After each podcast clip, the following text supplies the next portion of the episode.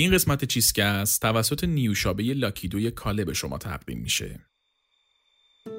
کاراکتر بابا نوئل برای همه ماها شناخته شده است.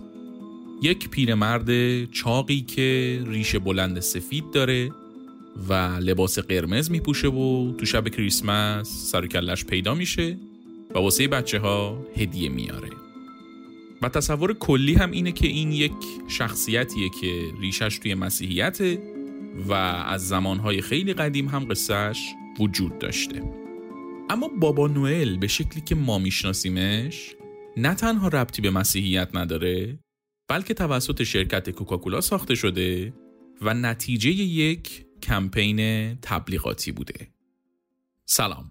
به قسمت پنجاهم چیزکست خوش اومدید. تو این پادکست من ارشیاتری برای شما از تاریخ چیزها میگم. چیزایی که زمانی استفاده نمی کردیم امروز استفاده می کنیم و شاید در آینده هم ازشون استفاده بکنیم.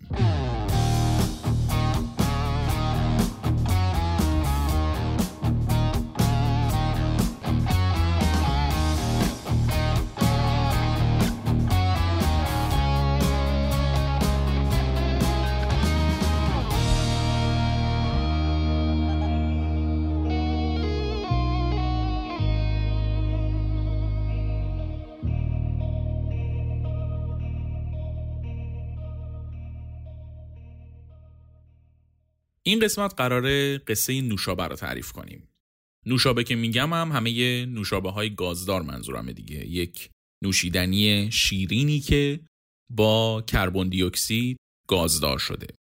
نوشابه یک محصولیه که یک مقدار دیر وارد زندگی ما شده ولی خیلی سریع خودش رو جا داده توی زندگی آدما جوری که حتی الان بعد از آب و چای و قهوه پرمصرفترین نوشیدنی دنیاست. در این حد بگم بهتون که بالای 90 درصد مردم جهان کوکاکولا رو می‌شناسن و تعداد مصرف کننده هاش از تمام جمعیت مسیحی جهان بیشتره. مردم دنیای امروز به شدت به نوشابه وابستن. وابستگی که به اعتیاد هم کشیده میشه بعضی وقتا.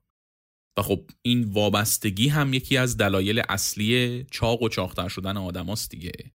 حتی اگه بخوایم این هم در نظر نگیریم و یه جورایی معلم بهداشت بازی در نیاریم بازم نمیشه مهم بودن نوشابه رو نادیده گرفت.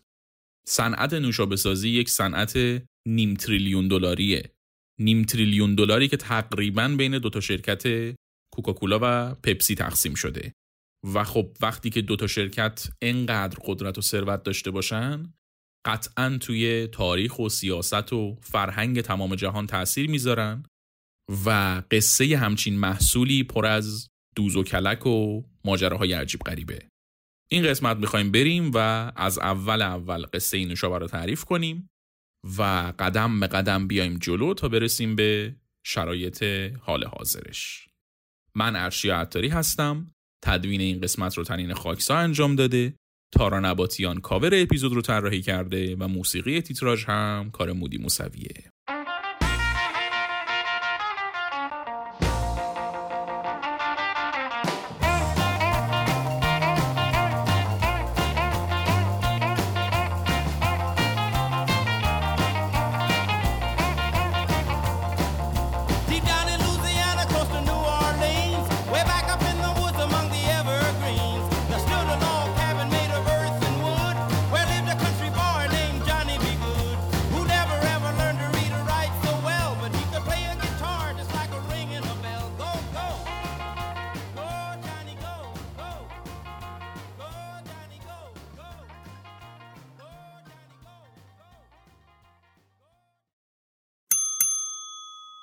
صنعت نوشابه سازی این روزا خیلی پیشرفت کرده.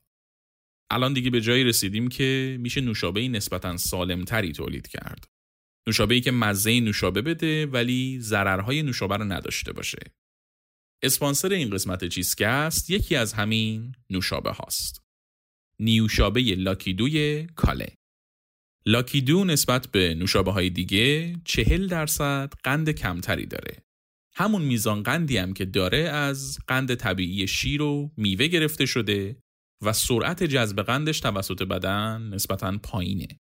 یک المان مزری که توی باقی نوشابه ها هست اسید فسفوریکه که باعث دفع کلسیوم میشه و کلی مشکل مثل پوکی استخوان به وجود میاره لاکیدو اما اصلا توش اسید فسفوریک نداره و در نتیجه این ضرر رو هم به بدنتون نمیرسونه علاوه بر همه اینا توش پر از املاح و ویتامین های مورد نیاز بدن هم هست. خلاصه این مطلب این که نسبت به نوشابه عادی سالمتره و حتی کلی هم خاصیت داره. اسپانسر این قسمت چیزکست نیوشابه لاکیدوی کاله. نوشابه به شکل امروزی خودش شاید یک محصول جدیدی باشه. اما نوشیدنی های گازدار از چندین و چند سال قبل توی زندگی آدما بودن. آبجو، شامپاین، آب گازدار طبیعی و کلی نوشیدنی دیگه تقریبا از زمان شروع کشاورزی آدما توی زندگی ماها وجود داشتن. و خب گازشون هم طبیعی بوده دیگه. توی آبجو و شراب به خاطر اینکه تخمیر اتفاق می افتاده کربن دی اکسید آزاد می شده و حبس می شده توی نوشیدنی گازدارش می کرده آب گازدار طبیعی هم به خاطر اینکه از زیر زمین می اومد و از سنگای کربناتی مثل سنگ آهک کربن دی اکسید می گرفت کربناته می شد گازدار بود در واقع منبع گاز خلاصه طبیعی بود آدما هم از همون اول از این گازدار بودن نوشیدنیا و قلقلک اومدن زبونشون خوششون میومد. جذاب بود به نظرشون. اما کسی به اون شکل نیامده بود نوشیدنی شیرین گازدار درست کنه. چون خب منبعش طبیعی بود دیگه محدود بود همه جا نمی‌شد آب گازدار گیر آورد. همونی که گیر می اومد و همونجا میخوردن و بیشترم به خاطر خاصیت داروییش میخوردنش می‌گفتن خاصیت داره. کلا نوشیدنی های گازدار به جز الکلیا به عنوان دارو مصرف می شدن همه جا. حتی الکلیا هم توی یه دوره به عنوان دارو مصرف می شدن. بعدا تو قرون وسطا که علم رفته بود گل بچینه و خرافات و رمالی مد بود تو اروپا یه سری آدم که مثلا داروساز بودن تو کوتشن مارک می اومدن و یه سری علفیجات رو با اصل و آب گازدار قاطی می‌کردن و با قیمت خون پدرشون به عنوان دارو می‌دادن دست مردم. یه جورایی میشه گفت اولین نسل تانیک توی این زمان درست میشه. اما خب اتفاقی که به درد ماها بخوره توی این زمان نمیافته. فقط در همین حد بدونیم که نوشیدنی های گازدار حالت دارویی داشتن و یه سری هم می‌گفتن که هموم کردن توی چشمه آب گازدار شفا بخشه. بزنیم جلو قصه رو تا قرن 17 قرن 17 میلادی که قرون وسطا تموم شده رنسانس اومده رد شده رسیدیم به انقلاب علمی در اروپا. علم یواش یواش داره اهمیت پیدا می‌کنه و دانشمندای مختلف سر و توی اروپا پیدا شده. نیوتون و کوپرنیک و گالیله و کپلر و دکارت و کلی دانشمند مهم دیگه توی این دوره است که میان و تئوریای مختلفشون رو میدن. یکی از همین دانشمندای دوره انقلاب علمی هم آقای رابرت بویل بود. اسم بویل رو احتمالا توی کتاب شیمی شنیدید. قوانین بویل داشتیم درباره گازها. همونطور که مشخصه رابرت بویل با گازها کار می‌کرد و کلی کشفیات و های مختلف درباره گازها داشت. بعد از اینکه بویل اومد و رفتار گازها رو علمی توضیح داد یک سری دانشمند دیگه هم دنبالش را افتادن و شروع کردن به و رفتن با گازها. و خب یکی از کارهایی که از همون موقع هم می‌خواستن انجامش بدن حل کردن گاز توی آب بود. کلی دانشمند مختلف هر کدوم اومدن یک خط به تئوری های موجود اضافه کردن و این پروسه کامل و کامل تر شد ولی به شکل عملی هنوز راهی براش وجود نداشت. تئوری داشتیم فقط. تا اینکه رسیدیم به قرن 18 هم و یک دانشمند انگلیسی به اسم جوزف پرسلی. جوزف پرسلی شخصیت علمی خیلی بزرگیه خیلی کارهای مختلفی کرده و چیزهای خیلی مختلفی ساخته. مهمترینشون هم کشف و ایزوله کردن اکسیژنه. البته که یکی از چند نفریه که همزمان اکسیژن رو کشف کردن ولی خب چیزی از ارزشاش کم نمیشه دیگه خیلی آدم بزرگی بوده از لحاظ علمی. این آقای جوزف پرسلی با این همه دبدب و کپکبه قطعا سر شلوغتر از این حرفا بود که بخواد بشینه آب گازدار درست کنه دیگه مشغول تحقیقات علمی خودش بود و روی خواص گازها کار می‌کرد و کلا سرش به کار خودش بود. سال 1767 وقتی که این آقا داشت توی یک کارخونه آبجوسازی روی یک پروژه مجزا کار می‌کرد یه روز یک کاسه آب رو معلق می‌ذاره بالای تانکر آبجوسازی و به شکل اتفاقی کشف می‌کنه که یه مقدار گاز توی آب حل شده. و بعد جالب میاد به نظرش میشینه روش و به شکل جدی روش کار می‌کنه و یک پروسه ای طراحی می‌کنه یک فرایندی طراحی می‌کنه برای حل کردن کربن دی اکسید توی آب و ساختن آب گازدار مصنوعی. بعدش هم یه سری دانشمند دیگه میان و این طرح رو هی بهتر و بهتر می‌کنن و به مرور می‌رسیم به آب گازدار کارخونه ای تولید آب گازدار کارخونه ای انجام میشه و خیلی هم طول نمی‌کشه که یک زرنگی پیدا بشه و ازش یه پول درشتی در بیاره. حدود 15 سال بعد از اینکه پرسلی آب گازدار رو اختراع کرد یک بیزنسمن سوئدی میاد و شروع می‌کنه تولید کردن کارخونه ای آب گازدار و فروختنش توی بطری. البته که بطری سازی هنوز به اون شکل امروزی نیستا. بطریا رو با چوب پنبه میبستن درشونو در نتیجه خیلی فروش این آب و گازدارا رو نمی‌شد گسترده انجام داد. توی جاهای دور و اینا نمی‌شد فرستادشون. گازشون میپرید تو فاصله جابجاییشون. ولی خب یه جورایی این کارخونه اولین کارخونه این صنعت به حساب میاد. اینم باز بگم که آب گازدار همچنان یه چیز تفریحی نیست یک نوشیدنی تفریحی نیست به عنوان دارو فروخته میشه توی داروخونه ها فروخته میشه کلا محصول این کارخونه هم باز به عنوان دارو فروخته میشه گذشت و گذشت تا اینکه رسیدیم به قرن 19 هم. توی قرن 19 یک پزشکی به اسم ساموئل فاهنستاک میاد و دستگاه آب گازدار سازی می‌سازه. فرقش با نسخه های قبلی این بود که می‌شد اینو توی مغازه ها استفاده کرد. قبلی ها رو فقط می‌شد توی کارخونه استفاده کرد.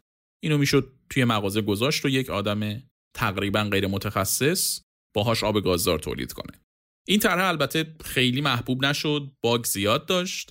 چند سال بعد سال 1832 یک مخترع آمریکایی به اسم جان متیوز میاد و یک دستگاه آب گازدارسازی مناسب تر می‌سازه. دستگاهی که این آقای متیوز ساخته بود جمع جورتر بود نسبتا و توی مغازه می‌شد جاش داد. یه جورایی این دستگاه اولین نسل این دستگاه های نوشابه سازی امروز دیگه. اینجا من یه پرانتز باز کنم. این اسمایی که تا الان گفتیم هر کدوم یه کشفی کردن و یه خطی اضافه کردن به این داستان نوشابه. خیلی فشار نیارید به خودتون که اسمشون یادتون بمونه. فقط اسمشون رو میارم که بدونید کی چی کار کرده. اگه خواستید بعدم برید سرچ کنید. وگرنه خیلی توی داستان در آینده نقش ندارن. این دستگاهی که متیوس ساخته بود دستگاه آخر یواش یواش توی داروخونه ها پخش شد و کم کم آب گازدار تبدیل شد به یکی از محصولات کارخونه ها آدما می اومدن آب گازدار سفارش می‌دادن و مغازهدار داروخونه دار همونجا لیوانو می‌گرفت زیر دستگاه و براشون آب گازدار میریخت. هر که اون آبگازدار بطری یا محبوب نشدن و محدود بودن این دستگاه ها روز به روز محبوب و محبوب تر شدن و دیگه به عواست قرن 19 که رسیدیم همه داروخونه ها توی آمریکا و اروپای غربی یه دونه از این دستگاه ها داشتن مد شده بود. و خب دیگه فقط هم آب گازدار خالی نمی‌دادن دیگه. یا با یه سری های دارویی قاطیش می‌کردن به عنوان دارو میدادنش به مردم.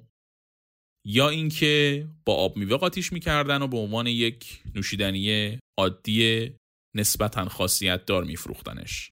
گفتیم دیگه آب گازدار به نظر میاد که مفید باشه.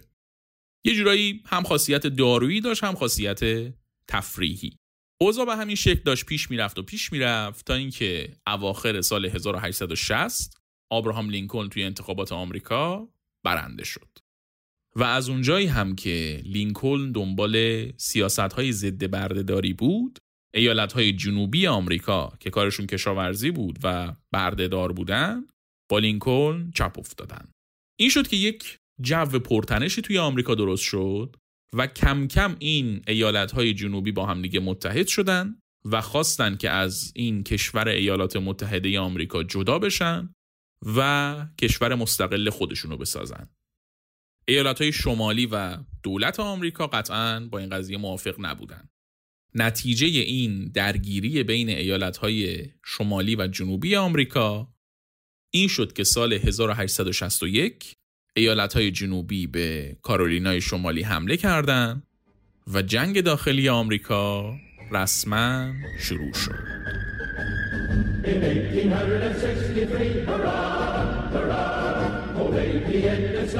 In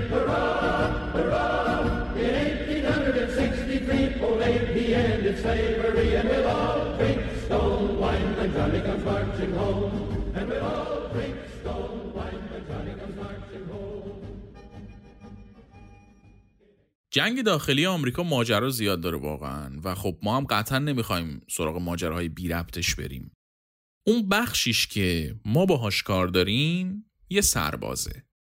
یه سرباز ایالت جنوبی به اسم جان پمبرتون. پمبرتون اهل جورجیا بود جز ساکنای ایالت جنوبی به حساب می اومد و زمانی که جنگ شروع شد هم رفت و خودش رو به ارتش جنوبی ها معرفی کرد و رفت جنگ. توی یکی از این درگیری ها به شدت زخمی میشه و میفرستنش عقب. این بنده خدا هم تا یه مدت درد و تحمل می‌کنه ولی از یه جایی به بعد دیگه طاقتش تاق میشه و شروع می‌کنه مورفین مصرف کردن. مصرف مورفین به عنوان مسکن همانا و گرفتار شدن پمبرتون همان. انقدر اعتیادش به مورفین شدید شده بود که تمام زندگیش رو مختل کرده بود. واسه همین همش دنبال یک دارویی بود که باهاش مورفین رو ترک کنه. همین موقع ها با یک نوشیدنی آشنا میشه به اسم وین ماریانی. چی بوده این وین ماریانی؟ چند سال قبل از این ماجراها یک شیمیدان فرانسوی به اسم آنجلو ماریانی میاد و برگ کوکا رو با شراب قاطی می‌کنه و شراب کوکا می‌سازه. برگ کوکا هم همونیه که ازش کوکائین می‌گیرن. تو اپیزود کوکائین مفصلتر درباره این قضیه توضیح دادیم. این آقای ماریانی خلاصه میاد و شراب کوکا می‌سازه. و الکل توی شرابه باعث میشه که کوکائین از برگای کوکا بیرون بیاد استخراج بشه و نتیجه کار بشه یک نوشیدنی که توش الکل و کوکائین داره. این نوشیدنی همون شراب ماریانی بود که توی فرانسوی می‌شد وین ماریانی. برگردیم سر قصه خودمون.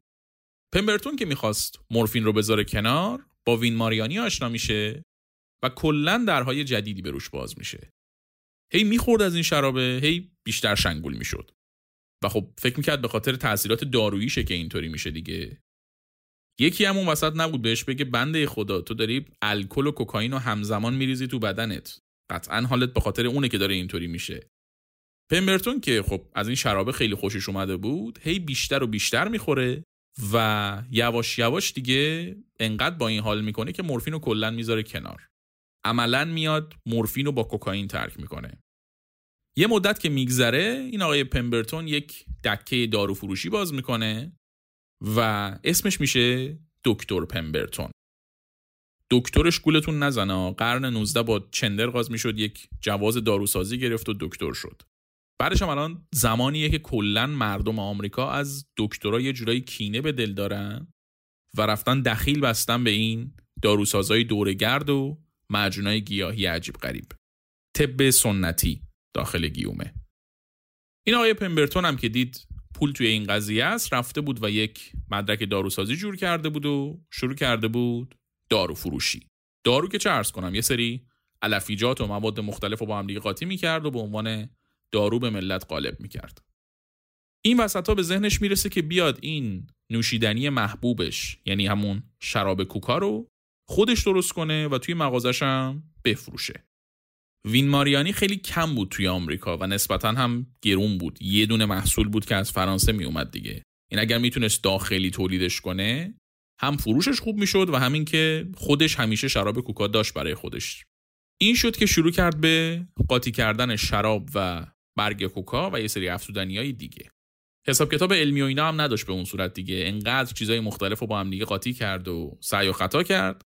که رسید به ترکیبی که به نظرش قابل قبول بود. نتیجه کار شد یک محصولی که پمبرتون اسمش رو گذاشت شراب فرانسوی کوکا. عملا همون وین ماریانی بود شرابه با یه مقدار تغییر. همین زمان که قصه ما داره توش اتفاق میفته یعنی سال 1886 اولین جرقه های جنبش ممنوعیت الکل آمریکا داره راه میفته.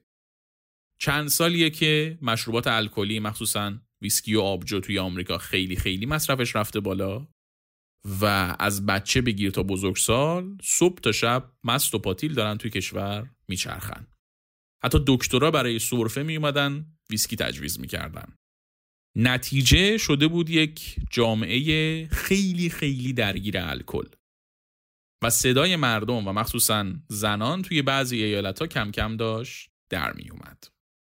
ایالت جورجیا که پمبرتون توش بود هم جز اولین ایالت هایی بود که این اعتراضات توش نتیجه داد و ممنوعیت مشروبات الکلی را افتاد توش. و خب حالا که الکل ممنوع شده بود دیگه پمبرتون نمی‌تونست بیاد شرابی که ساخته بود و بفروشه دیگه. واسه همین افتاد به فکر چاره. شراب و حذف کرد از نوشیدنیش ولی خب یه جایگزین باید واسش پیدا می‌کرد دیگه. نصف سرخوشی ماجرا به شرابه بود. این شد که اومد و دونه های کوکا که توشون پر از کافئینه رو به ترکیب اضافه کرد. و نتیجه شد یک نوشیدنی پر از کوکائین و کافئین. بعد خب از اونجایی که این دارو فروش بود باید میومد این رو به شکل یک چیز داروتور میفروخت دیگه. و یک المان داروهای اون زمان هم چی بود؟ آب گازدار. این شد که آب گازدارم به این ترکیب اضافه شد. تا اینجای کار نوشیدنیه ساخته شده بود. فرمول بیسیکش در اومده بود. ولی یه مشکل وجود داشت توش. اینکه خیلی خیلی تلخ بود. و خب ترکیب مزه تلخ با گاز خیلی چیز جذابی نمی‌شد. پمرتون هم اومد و برای پوشوندن این تلخیه بهش شکر اضافه کرد. اپیزود شکر رو اگه شنیده باشید احتمالا یادتونه که گفتم شکر در طول تاریخ خیلی خیلی محصول گرونی بوده. ولی دقیقا توی همین زمان قصه ما که می‌شد آخره قرن 19 قیمتش افت می‌کنه به شدت و برای همه قابل استفاده میشه. این میشه که پمبرتون هم میاد و این المان تازه ارزون شده رو میریزه توی نوشیدنیش. و خب از اونجایی هم که ارزون بوده دلش هم نمیسوخته دیگه. خیلی خیلی شکر می‌زنه به نوشیدنیش. در واقع یه بخشی از شکره میاد و تلخی کوکا و کلا رو می‌گیره. بالانس میشه تازه مزهش از اون بیشترش تازه میاد مزه شیرین میده به نوشیدنیه. و خب پمبرتون هم که دستش باز بوده تو شکر بیش از حد نیاز شکر میریزه توش و می‌رسه به یک نوشیدنی خیلی خیلی خیلی شیرین. و نتیجه این ترکیب آب گازدار و شکر زیاد و برگای کوکا و دونه کلا میشه چی؟ کوکاکولا.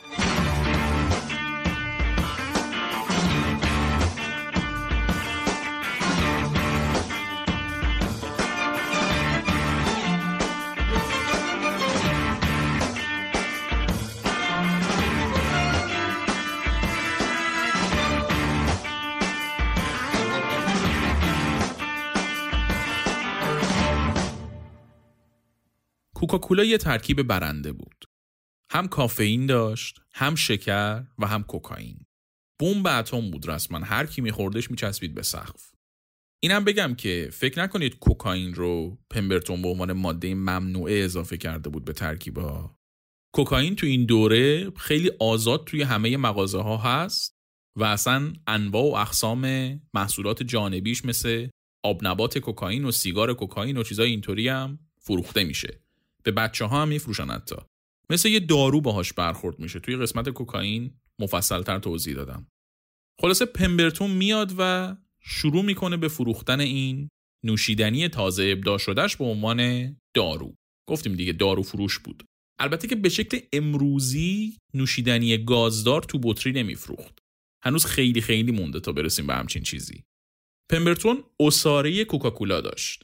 یک ترکیب قلیز بدون گاز از کوکاکولا. یه چیز شیره طوری.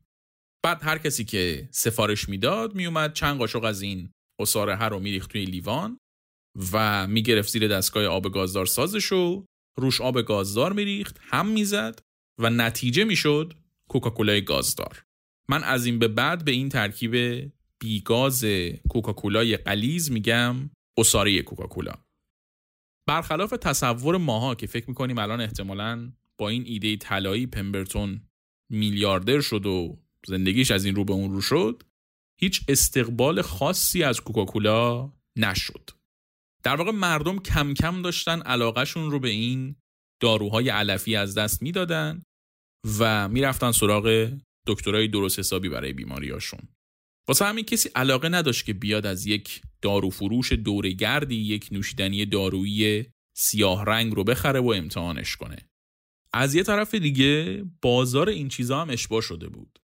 هر کسی یه گوشه اومده بود یک نوشیدنی ساخته بود که همون چیزایی رو درمان می‌کرد که پمبرتون داشت می‌گفت کوکاکولا درمان می‌کنه. در نتیجه همونایی که مشتری این چیزا هم بودن هم نمی اومدن سراغش می‌رفتن سراغ محصولای قدیمی تری که به چششون آشناتر بودن. همزمان با این وضعیت خود پمبرتون هم اوضاع سلامتیش همچین درست درمون نبود و رو به موت بود. این شد که خودش رفت به مریضیش برسه و حسابدارش رو گذاشت مسئول این نوشیدنیه. این حسابداره یکم عقلش تو marketing کار می‌کرد و اصلا اسم کوکاکولا رو هم خودش پیشنهاد داده بود. این حسابدار پیشنهاد داده بود. این شد که پاشد رفت داروخونه های مختلف و بهشون از این شربته فروخت که با آب گازدار قاطی کنن و بفروشن. و خب یه کمی هم موفق بود یه اسمی هم این برند کوکاکولا در کرد. بعد از مرگ پمبرتون یک تاجری تو همون جورجیا که از این نوشیدنی خوشش اومده بود میاد و تمام حقوق این برند و فرمولش رو از وراس پمبرتون می‌خره. اینجا من یه اشاره ریزی بکنم به اینکه همچنان شایعات خیلی قوی وجود داره که این طرف با دوز و کلک و کلی کلاهبرداری صاحب شد برندو ولی خب از اونجایی که تمام مدارک اصلی این قرار داد از بین رفته یا بهتره بگیم این آقا از بین بردتشون نمیشه دقیق و قطعی چیزی گفت. بیشتر از اینش فقط یه سری تئوری توته است که مبنای علمی هم قطعا نداره دیگه. در هر صورت کوکاکولا تمام و کمال اومد دست این آقایی که اومده بود و خریده بودتش. اسمش چی بود این طرف؟ آیسا کندلر. در واقع کوکاکولا رو این آدم می‌کنه کوکاکولا. مختره کوکاکولا خودش نبود ولی این بود که به ثمر رسوندش. حتی شرکت کوکاکولا رو همین آقای کندلر ثبت کرد. پمبرتون شرکت نزاده بود. کندلر میاد و یک فرمت کارخونه‌ای تر و تمیزی میده به کوکاکولا و شروع می‌کنه به تولید کردن همون اساره کوکاکولا. یه سری کمپینای اولیه هم تو همون جورجیا را میندازه و کلی بیلبورد خوشگل و تو چشمم نصب می‌کنه جاهای مختلف و بعدش هم میره از داروخونه های محلی لیست مشتری های وفادارشون رو می‌گیره و برای این مشتری ها یک کپون مجانی کوکاکولا میفرسته. منطقش این بود که از اونجایی که این نوشیدنی آلردی توش چیزای وابسته کننده ای مثل کوکائین و کافئین داره طرف یه بار که امتحانش کنه دیگه مشتری شده دیگه. ایده ایده درستی بود ولی خب یه ایراد کوچیک داشت. اونم این که همچنان داشت کوکاکولا رو به عنوان دارو تبلیغ می‌کرد. و خب به جز یه ای که بیمار بودن و دارو می‌خواستن کسی نمیومد کوکاکولا بخره. در نتیجه بازارش خیلی محدود بود. تا اینکه بعد از یه مدت این آقای کندلر اومد و کلاهش رو قاضی کرد و گفتش که خب آقا ما خودمون که می‌دونیم این چیزی که میفروشیم دارو نیست. هرچی تاثیر دارویی هم داره از صدق سر کوکائینه که طرفو سر می‌کنه. خب ما جای این که اینو بیایم به عنوان دارو بفروشیم به مشتری محدود بیایم به عنوان نوشیدنی خوشمزه و سرحال کننده بفروشیم به مشتری عام. انگار یه شربته یه نوشیدنی معمولیه. همین تغییر ساده توی معرفی محصول باعث شد که فروش کوکاکولا یهو تصاعدی بره بالا و تازه بره توی مسیر محبوب شدن. کندلر هم کلی کمپین های تبلیغاتی خوش آب و رنگ را انداخت و شروع کرد به فروختن این ایده جدیدش این هویت جدید برند کوکاکولا. یه جوری شده بود که دیگه هر جا رو نگاه می کردی کوکاکولا می دیدی الان چه سالیه؟ 1892 این سال 1892 توی تاریخ نوشابه خیلی خیلی مهمه. دلیل اول اهمیتش رو گفتم. تأسیس شدن کوکاکولا اصلاحات کندلر و ترکوندن کوکاکولا. تو همین سال یک مهندسی به اسم ویلیام پینتر تشتک رو اختراع می‌کنه و کلا صنعت بطری سازی رو زیر و رو می‌کنه. تشتک همه چی رو عوض کرد. تا قبل از اون بطریا همشون با چوب پنبه بسته می‌شدن و اونقدر چفت و بست درست حسابی نداشتن. ولی تشتک کاملا میومد چفت می‌کرد در بطریو نمیذاش چیزی ازش خارج بشه. و بهترین محصولی که می‌شد نهایت استفاده از تشتک و توش کرد چی بود؟ نوشابه گازداری که نباید گازش در می‌رفت. اما همچین ایده ای الان به ذهن ما میاد. اون زمان چند سالی طول کشید تا این دوتا با هم دیگه مچ بشن. گفتم دیگه شرکت های نوشابه سازی نوشابه بطری تولید نمی‌کردن. اساره نوشابه رو میساختن میفروختن به داروخونه هایی که دستگاه نوشابه سازی داشتن. در واقع این شرکت ها اصلا دخالتی توی بخش گازدار قضیه نمی‌کردن. شرکتی هم که نیست البته دیگه کوکاکولاست دیگه. یه دو سالی از ساخته شدن تشتک و وارد شدنش توی بطری سازی میگذره. سال 1894 دو تا وکیل پا میشن میرن پیش آیسا کندلر همون رئیس کوکاکولا و بهش میگن که آقا ما یک ایده جدیدی داریم. شما الان این اسوره رو میفروشی به دارخونه ها اونا گازدارش می‌کنن تازه تازه میدن به مردم دیگه. بیا ما خودمون اینو گازدارش کنیم نوشیدنیه رو درست کنیم. بعد توی بطریای شیشه یه تشتکدار بفروشیمشون. ایده ایده طلاییه دیگه ولی اون دوره اصلا به نظر ایده خوبی نمی اومد کندلر اصلا استقبال چندانی از این ایده نکرد. می‌گفت ما اصلا بیزنسمون چیز دیگه است. کارمون نوشیدنی فروختن نیستش که. بعدش هم بطری کردن خیلی هزینه داره. اصلا به صرفه نمیشه انجام همچین کاری. این دو نفر هم گفتن آقا ما همه ریسک ها و هزینه های قضیه رو میپذیریم. شما چیزی از دست نمی‌دید. هر چی شد پای ما. کندلر هم که اینو میشنوه میگه آقا باش اگه اینطوری قبوله دیگه. هر گلی زدید به سر خودتون زدید دیگه. این میشه که یک قراردادی می نویسن که طبق اون این دو نفر تمام حقوق بطری کردن و فروختن نوشابه گازدار کوکاکولا رو داشته باشن. الان می‌دونیم چقدر همچین قراردادی با ارزش بوده دیگه. ولی اون زمان کندلر اصلا پتانسیلی تو این داستان نمی‌دید. و به خاطر همین تمام حقوق بطری کردن و فروختن کوکاکولای گازدار رو در ازای فقط یک دلار به اینا واگذار کرد. بعدش هم انقدر ناامید بود از این ایده و جدی نمی گرفتش که قراردادشون نه تاریخ انقضا داشت و نه اشاره شده بود به اینکه با گرون شدن مواد اولیه قیمت اسارهه بره بالا. قیمت اساره ثابت بود. در نتیجه عملا یک قرارداد مادام العمری بود که توش کوکاکولا باید تا ابد اسارش رو با همون قیمت ابتدایی به اینا میفروخت. اما خب تو اون لحظه اینا برای کندلر همچین مهم نبودن دیگه. با خودش می‌گفت اینا که به جایی نمی‌رسن.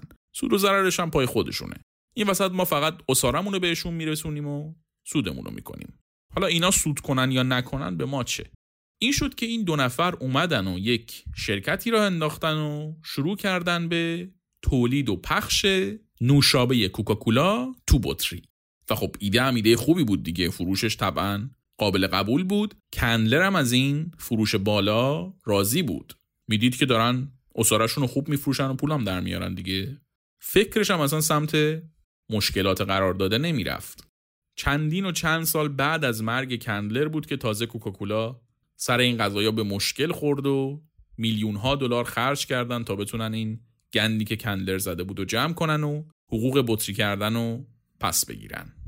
اما خب اونجای قصه رو دیگه کاری نداریم. توی زمان قصه ما که میشه اواخر قرن 19 کوکاکولا داشت توی بطری هم عرضه می‌شد و خوب ترکونده بود. البته که همچنان به داروخونه ها اساره میفروختن اینطوری نبود که بطری بیاد جای اون دستگاه های نوشابه سازی رو بگیره. ولی خب نوشابه بطری شده هم برای خودش بروبیایی پیدا کرده بود. از آخره قرن 19 محبوبیت کوکاکولا یهو سر به فلک گذاشت و به فاصله چند سال اکثر ایالتهای آمریکا رو گرفت. یک بخشی از این محبوبیت به خاطر کمپین های تبلیغاتی بود، یک بخشیش هم به خاطر بطری شدن و در دسترس تر شدنش بود. ولی دلیل اصلی این محبوبیت هیچ کدوم این دوتا نبودن. یه چیز دیگه بود. ممنوعیت الکل.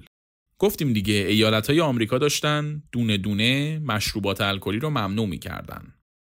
قانون سراسری ممنوعیت الکل که توی کل آمریکا الکل رو ممنوع می‌کرد مشروبات رو ممنوع می‌کرد سال 1920 تصویب میشه. جلوتر از قصه ماست. ولی قبل از اون ایالت های مختلف خودشون ممنوعیت الکل رو تصویب کرده بودن و دونه دونه داشتن ممنوع می‌کردن مشروبو. و خب مردمی که تا دیروز داشتن به جای آبم ویسکی میخوردن با این قانونه کف کرده بودن و در به در دنبال یک جایگزینی برای مشروب بودن. این شده بود که همه اونایی که تا قبل از این ماجرا می‌رفتن بار الان می‌رفتن داروخونه و انواع و اقسام داروها رو میخوردن تا یکم گیج و ویج بشن و مس کنن. و خب تو داروخونه هم دستگاه نوشابه سازی و کوکاکولا بود دیگه. این شد که بعد از یه مدت اینا دیدن که این شد که بعد از یه مدت اینا دیدن که کوکاکولایی که توش کوکائین داشت جایگزین خوبی برای مشروبه و این شد که یهو مصرف کوکاکولا بالا رفت و فروشش سر به فلک گذاشت. سال 1903 مصرف کوکائین توی آمریکا خیلی خیلی خیلی زیاد میشه و یواش یواش مردم و دولت شروع می‌کنن بر علیهش موضع گرفتن. کوکاکولا هم میاد قبل از اینکه قانون ممنوعیت کوکائین کامل در بیاد و براش سر بشه میفته به فکر چاره. نتیجه این میشه که اینا یک پروسه ای طراحی کردن که توش کوکائین رو از برگای کوکا میکشیدن بیرون و نوشابه رو با برگ بی کوکائین میساختن. کوکائینا رو هم جدا میفروختن به شرکت های داروسازی. کوکاکولا دیگه کوکائین نداشت تو خودش. ولی خب وقتی که جاشو تو دل مردم باز کرده بود دیگه دل کندن ازش کار راحتی نبود. یه جورایی تا قبل از اینکه کوکائین ممنوع بشه اینا بهترین استفادهشون رو از وجود کوکائین تو محصولشون کردن و دم به زنگا هم از نوشابهشون حذفش کردن. کوکاکولایی که حالا کلی پول به جیب زده بود و محصولش هم جا افتاده بود اومد و یک بودجه هنگفتی گذاشت برای تبلیغات. و گل سرسبد این تبلیغات هم سرمایه گذاری روی هالیوود بود. اوایل قرن بیستم اکثر فیلمسازای آمریکا توی شرق آمریکا بودن سمت نیویورک بودن اما از اونجایی که توماس ادیسون پتنت تمام تجهیزات فیلمسازی رو به اسم خودش زده بود و داشت براشون در سر درست می‌کرد اینا ازش فرار کرده بودن و اومده بودن غرب آمریکا توی کالیفرنیا و داشتن توی منطقه هالیوود اولین آجرهای این چیزی که امروز به اسم هالیوود می‌شناسیم رو میذاشتن. صنعت فیلم آمریکا یه جورایی تازه داشت شکل می‌گرفت. کوکاکولا هم از این فرصت استفاده کرد و همون اول اومد خودش رو جا داد اینجا. پول می‌داد که توی فیلم ها نوشابش نشون داده بشه، تبلیغ بشه واسش یا مثلا به بازیگرای معروف پول می‌داد که تبلیغ نوشابش رو بکنن، عکسشون رو توی بیلبوردهای مختلف میذاشت و خب وقتی میای اسپانسر یه همچین صنعت قولی میشی قطعا یه سود توپلی هم قراره بکنی دیگه. اوزا کاملا بر وفق مراد کوکاکولا بود و داشت توی بازار نوشابه برای خودش یک کتازی می‌کرد. تا اینکه یواش یواش سر و کله یه رقیب جدید پیدا شد. Truly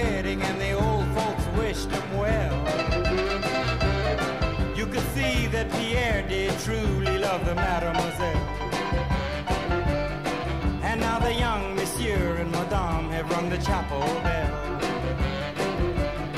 C'est la vie, say the old folks. It goes to show you never can tell.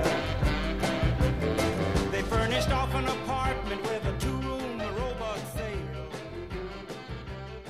The coolerator was crammed with TV dinners and ginger ale. گفتم سال 1892 مهمه دیگه همین سال که کوکاکولا تأسیس شد و تشتک اختراع شد اون ور آمریکا توی ایالت کارولینای شمالی یه داروسازی به اسم کیل برادم که تازه از دانشگاه فارغ التحصیل شده بود داروخونه خودش رو باز کرد و کارش رو به عنوان داروساز شروع کرد. همونطور هم که گفتیم داروخونه ها فقط داروخونه نبودن دیگه دستگاه های نوشابه سازی داشتن و مردم میومدن ازشون نوشابه گازدار میخریدن. فقط هم دیگه کوکاکولا نبود انواع و اقسام تعما رو اینا داشتن. کوکاکولا یکی از صد تا اساره ای بود که با آب گازدار قاطی می‌شد و یک نوشیدنی گازدار خوشمزه ای رو میساخت. این آقای برادم هم میاد و داروخونش رو می‌زنه و طبیعتا یک دستگاه نوشابه سازی هم توش می‌ذاره. یه مدت که میگذره می‌بینه که بین این 200 تا طعم مختلف نوشابه مردم کوکاکولا رو از همه بیشتر می‌خرن. پرطرفدارتر از بقیه. و خب مشخصه دیگه گفتیم به خاطر کمپینای کوکاکولا و المانای اعتیادآورش بود. این پرطرفداری کوکاکولا رو که آقای برادم می‌بینه با خودش میگه خب من خودم داروسازم شیمی بلدم علمشو دارم. بیام یک نسخه دیگه ای از این کوکاکولا بسازم با این فرق که نسخه من توش کوکائین نداشته باشه. برعکس پمبرتون که مدرک داروسازی خریده بود این آقا تحصیل کرده بود یه نیمچه اطلاعاتی از ضرر داشتن کوکائین داشت. این شد که اومد نوشیدنی کلای بی کوکائین درست کنه و تقریبا یک سال بعد بالاخره به نسخه نهاییش رسید یک نوشابه گازدار سیاه که مثل کوکاکولا شیرین بود و از دونه های کولا ساخته می‌شد ولی کوکائین نداشت توش و چیزای دیگه ای مثل کارامل و وانیل و یه سری روغنای گیاهی داشت. این آقای برادم اومد و این اختراع خودش رو اضافه کرد به تعمای دیگه ای که توی دارخونه میفروخت. اسم خاصی هم نذاش روش. از روی اسم خودش کم کم توی همون منطقه خودشون این نوشیدنی معروف شد به نوشیدنی براد. برادز درینک. یکم که گذشت کم کم این برادز درینکش بیشتر و بیشتر طرفدار پیدا کرد و اینم یواش یواش شروع کرد فروختنش به باقی داروخونه ها. کارش که یه مقدار گرفت و طعم نوشیدنیش طرفدار پیدا کرد کلا رفت داروخونش رو بست و رفت یه شرکتی تأسیس کرد که کارش فقط تولید همین نوشیدنیه بود. از اونجایی هم که ایدهش این بود که این نوشیدنیه جایگزین بهتر کوکاکولاس و به حزم غذا کمک می‌کنه اسم شرکتش رو از روی کلمه یونانی پپسوس که میشه حزم گذاشت پپسیکولا پپسی سال 1903 تأسیس شد همون سالی که کوکاکولا کوکائین رو حذف کرد و کمپینای مدرنش شروع شد. و خب در مقابل امپراتوری کوکاکولا پپسی تازه تأسیس تهدیدی به حساب نمی اومد و تا سالهای سال هم قرار نبود تهدیدی به حساب بیاد. کیل برادم پپسی رو تا حدودی موفق کرده بود توی مناطق محلی. یه طرفدارایی هم پیدا کرده بود برای محصولش. ولی جنگ جهانی اول که شروع شد همه چی ریخ به هم. اوایل جنگ قیمت شکر سه چهار برابر شد. و خب واسه شرکتی که محصولش بر پایه شکره قیمت شکر خیلی تعیین کننده است دیگه. برادم با خودش گفت شکر اگه انقدر کشیده بالا قطعا بالاتر هم میره قیمتش. پس من بیام کلی شکر با این قیمت فعلی بخرم که بعدن که گرون شد بتونم نوشابم و ارزون تولید کنم و فروشم بیشتر بشه. این شد که تمام دار و ندارش رو گذاشت و شکر خرید. و از شانس این بنده خدا شکر نه تنها گرون نشد بلکه خورد تو سرش و کلی هم ارزون شد. و ضرر به این بزرگی باعث شد که پپسی کلا ورشکست بشه و این آقای کیل برادم هم بفروشتش به یک شرکت دیگه. چند سال بعد از تموم شدن جنگ جهانی اول رکود اقتصادی بزرگ شروع شد و پپسی برای بار دوم دوباره ورشکست شد. توی تمام این سالهایی که پپسی داشت اینطوری سقوط می‌کرد و هی ورشکست می‌شد کوکاکولا همچنان توی اوج بود. سر جنگ جهانی اول اصلا اومد با دولت آمریکا قرارداد بست به ارتش آمریکا و باقی ارتشای متحد آمریکا نوشابه فروخت. خیلی خیلی سود کردن سر این قضیه. سر رکودم باز چون شرکت بزرگ و قدرتمندی بود ضرر چندانی نکرد. در نتیجه در طول این سالها اون پپسی که دائم داشت ضرر می‌کرد و ورشکست می‌شد همچین تهدیدی به حساب نمیومد براش. تو دهه سی میلادی مالکای جدید پپسی که همچنان کفگیرشون تهدیگ بود و فروششون تعریفی نداشت سه بار سعی کردن که پپسی رو به کوکاکولا بفروشن. اما کوکاکولایی که اصلا تهدیدی احساس نمی‌کرد از سمت پپسی هر سه بار پیشنهادشون رو رد کرد. کلا مدیرای کوکاکولا همش چوب این خود بزرگ بینیشون خوردن ها.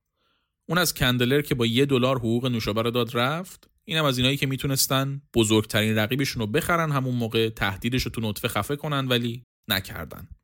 بعد از این ماجراها پپسی که دیگه راهی نداشت جز اینکه خودش یه فکری برای خودش بکنه افتاد دنبال راه چاره.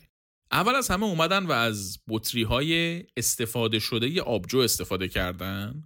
و اینطوری هزینه بطریشون رو کمتر کردن. بعدش هم رفتن یه سری کمپین های تبلیغاتی را انداختن. معروفترین این کمپین ها هم یک آهنگ 15 ثانیه‌ایه که اون زمان توی رادیو پخش می‌شد و انقدر صبح تا شب پخشش کرده بودن که رسما تو مغز همه آدما تتو شده بود. این شد که دو دهه سی میلادی کم کم پپسی خودش رو بالا کشید و از ورشکستگی سوم خودش رو نجات داد. یواش یواش هم برای خودش اسمی در کرد و شروع کرد به بزرگ شدن. مدیرای کوکاکولا هم که دیدن پپسی داره کم کم شاخ میشه واسهشون تصمیم گرفتن که گربه رو دم هجله بکشن و رفتن چیکار کردن؟ از پپسی شکایت کردن. سر اینکه پپسی کولا اون کلمه کولا رو از کوکاکولا دزدیده این کولا تریدمارک ماست علامت تجاری ماست. اینا برای چی استفاده کردن؟ از اونور پپسی هم توی دادگاه در اومد گفت آقا ربطی نداره کلا اسم دونه هست دیگه. اصلا شما خودت مورد داری. می‌خوای با حذف کردن ما مونوپولی را بندازی تو بازار نوشابه. نتیجه این دادگاه ها و بروبیا ها هم در نهایت چیزی نشد. فقط هزینه دادگاه گذاشت رو دست دو تا شرکت.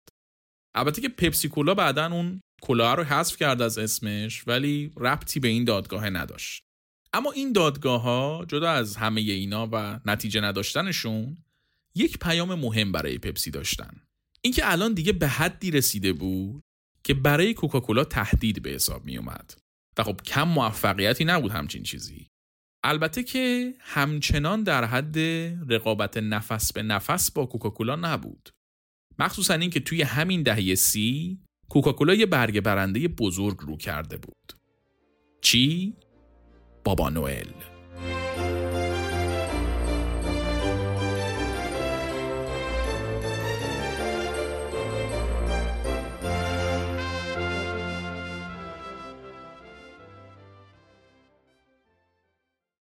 کاراکتر بابا نوئل توی فرهنگای مختلف اروپایی کم و بیش وجود داشته. از قبل از مسیحیت هم بوده یه همچین شخصیتی که وسط زمستون پیداش می شده. ولی خب این ویژگیش که توی کریسمس میاد و کادو میده بعد از اومدن مسیحیت شکل می‌گیره. تا حد زیادی هم بر اساس یک شخصیت مذهبی بوده به اسم نیکولاس مقدس که می‌رفته توی کریسمس به آدما کادو می‌داده. ریشه های دیگه هم داره البته ولی خب به داستانمون خیلی ربطی نداره خیلی بازش نمی کنیم. خلاصه یه همچین کاراکتری بوده اما به شکل امروزی خودش نه. اولا که انقدر محبوب نبوده اینطوری نبوده که همه مسیحی ها شب کریسمس منتظرش باشن یه چیزی بوده که یه سری باورش داشتن بعدش هم ظاهر شبیه اینی که امروز می‌شناسیم نبوده در واقع چندین و چند قیافه مختلف داشته یه ظاهر ثابت نبوده باریش، بیریش، چاق، لاغر، با لباس سبز، با لباس قرمز، با لباس آبی.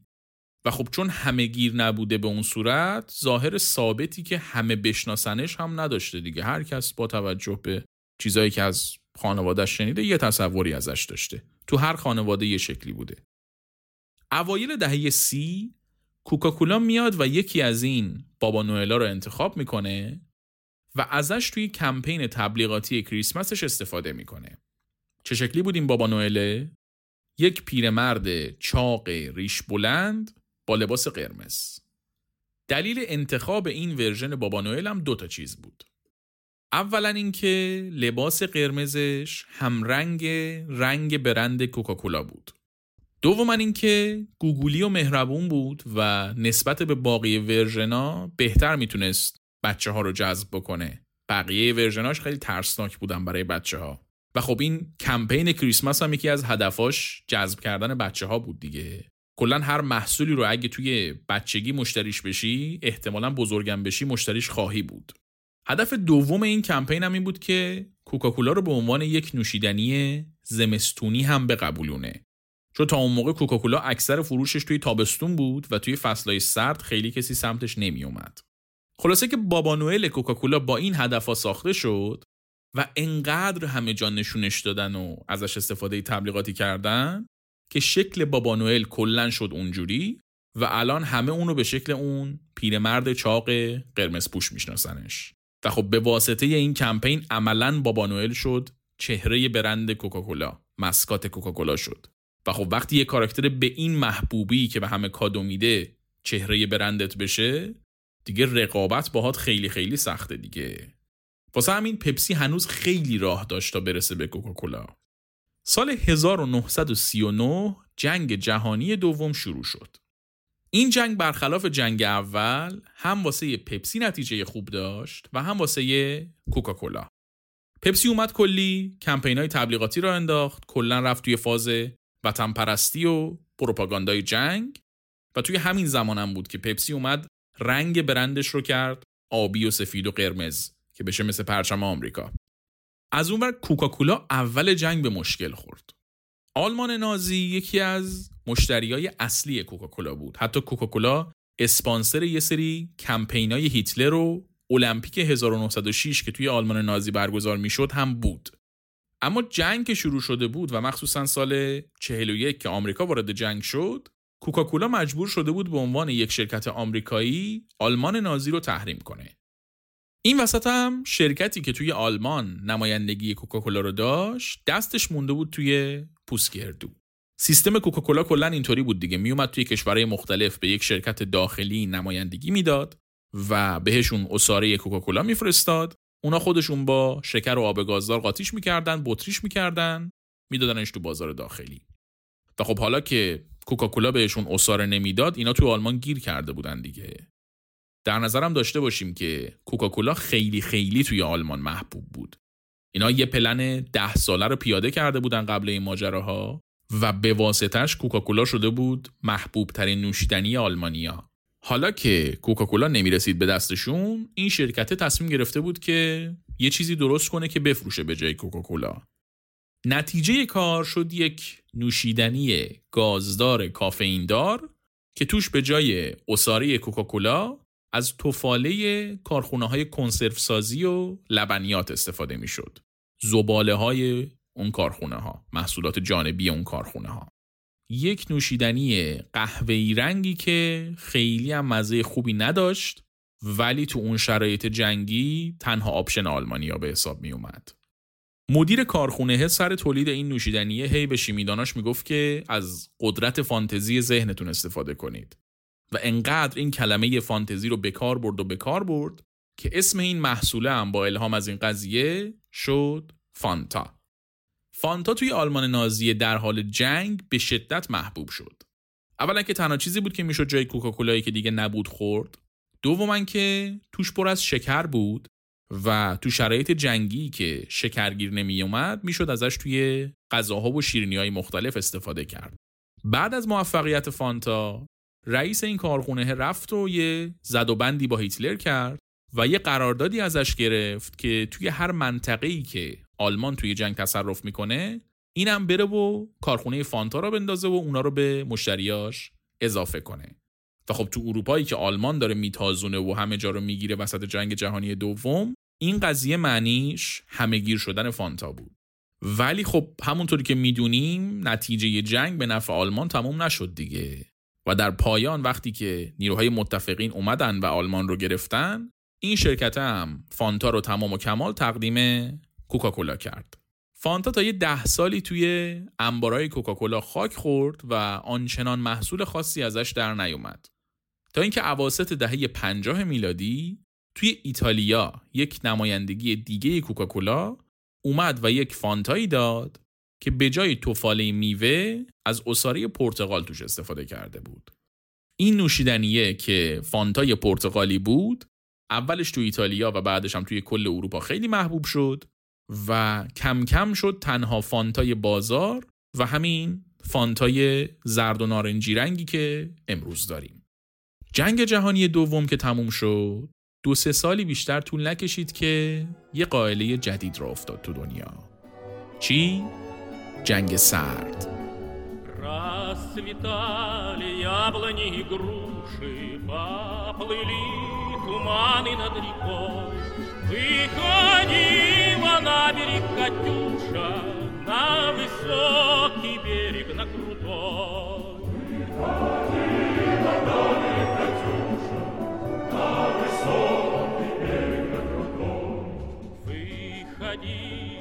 песню заводила,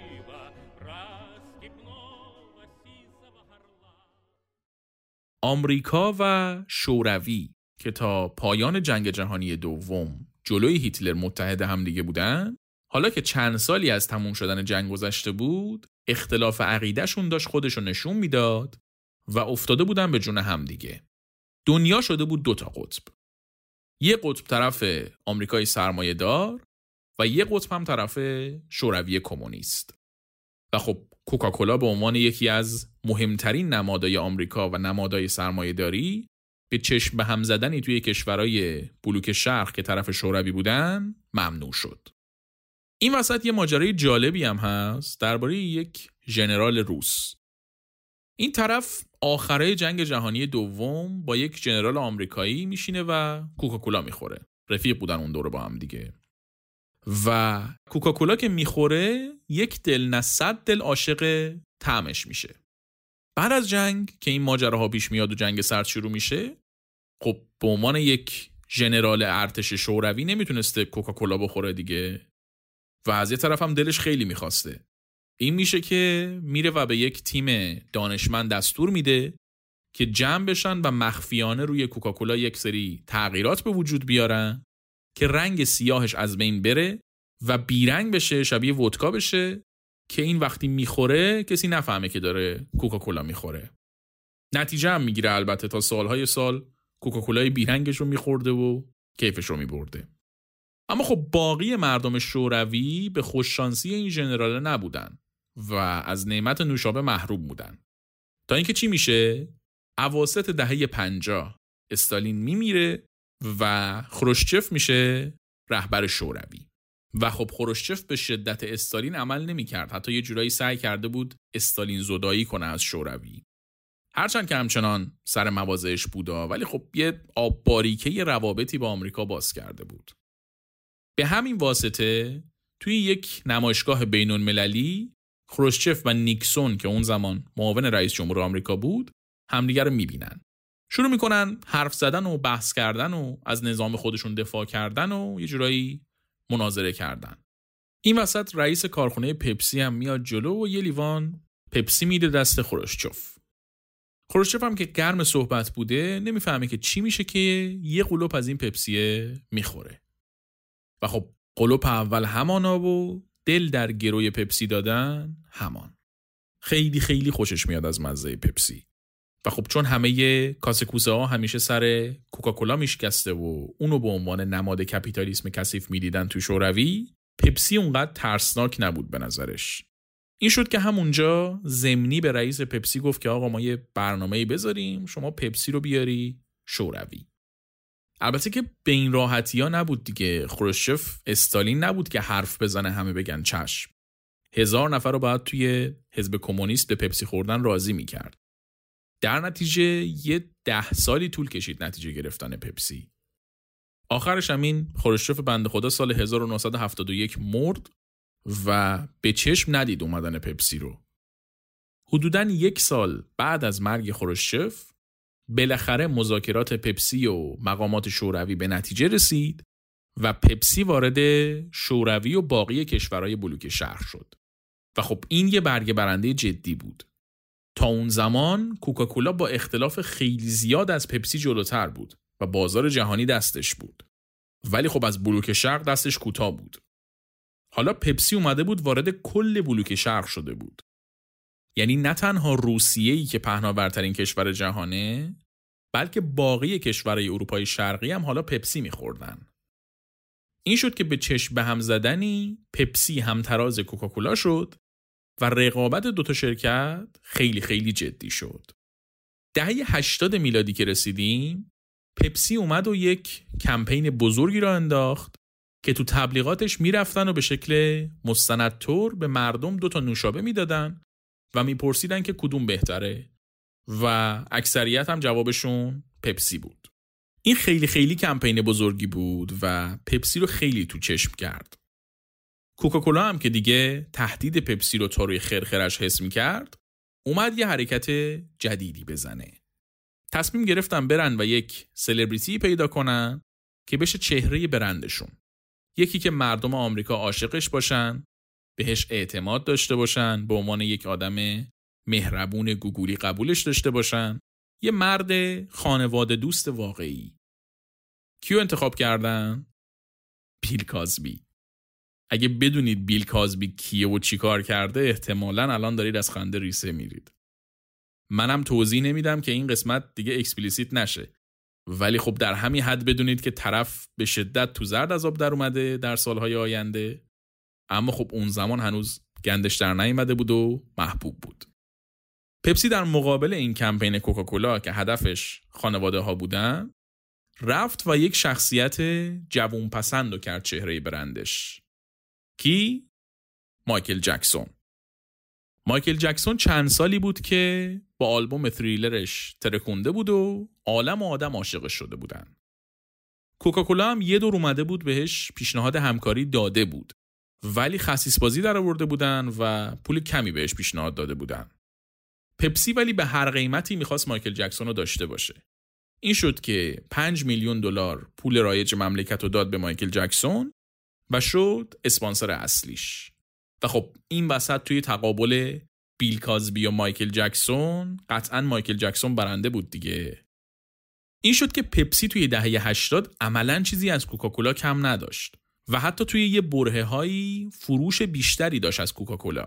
اما خب این دوره اونقدر هم پایدار نموند. اوایل دهه 90 میلادی شوروی سقوط کرد و کم کم پای المانای آمریکایی مختلف به روسیه باز شد و در نتیجه دیگه پپسی تنها برند نوشابه نبود توی بلوک شرق. این شد که انحصار بازار اونور از دست پپسی در اومد و کوکاکولا هم وارد بازی شد و خب خیلی جلو زد از پپسی. البته اینم در نظر داشته باشیم که پپسی همیشه متوجه جایگاهش نسبت به کوکاکولا بود. واسه همینم بود که رفته بود و در طول این سالها برندهای مواد غذایی دیگر رو هم خریده بود. برندایی مثل پیتزا هات و KFC و دوریتوز و چیتوز و کلی برند دیگه در طول دهه های 70 و 80 و 90 میلادی توسط پپسی خریده شده بودن و به دارایی های پپسی اضافه شده بودن. اجرایی امپراتوری پپسی رو اینا شکل دادن.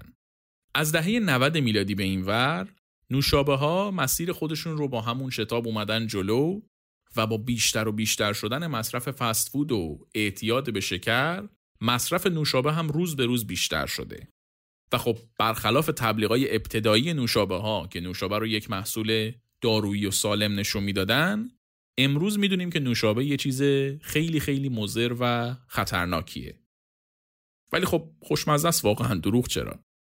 در نتیجه با پیشرفت کردن علم و درست شدن فرایندهای غذایی مختلف برای آدمایی که نوشابه دوست دارند و در عین حال نگران ضرراش هم هستن آلترناتیوایی اومدن که ضررهای نوشابه رو کمتر دارن. در هر صورت نوشابه خوب یا بد یک المان مهم زندگی امروز ماست و زندگی بدون اون یه کار خیلی خیلی خیلی سختیه. این هم یکی از مصائب انسان قرن 21 واقعا.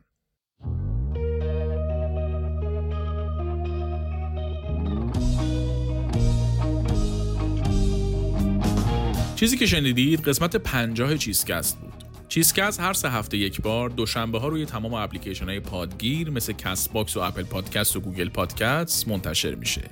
همچنین با یک قسمت تاخیر اپیزودهای چیزکست رو می‌تونید روی کانال تلگراممون هم بشنوید. از هر جایی که میشنوید حتما چیزکست رو subscribe کنید تا مشترک چیزکست بشید و هر قسمتی که میاد متوجه بشید. ممنون از لاکی دو اسپانسر این اپیزود و ممنون از شما که شنونده چیزکست هستید. منتظر قسمت بعدی با یه چیز دیگه باشید.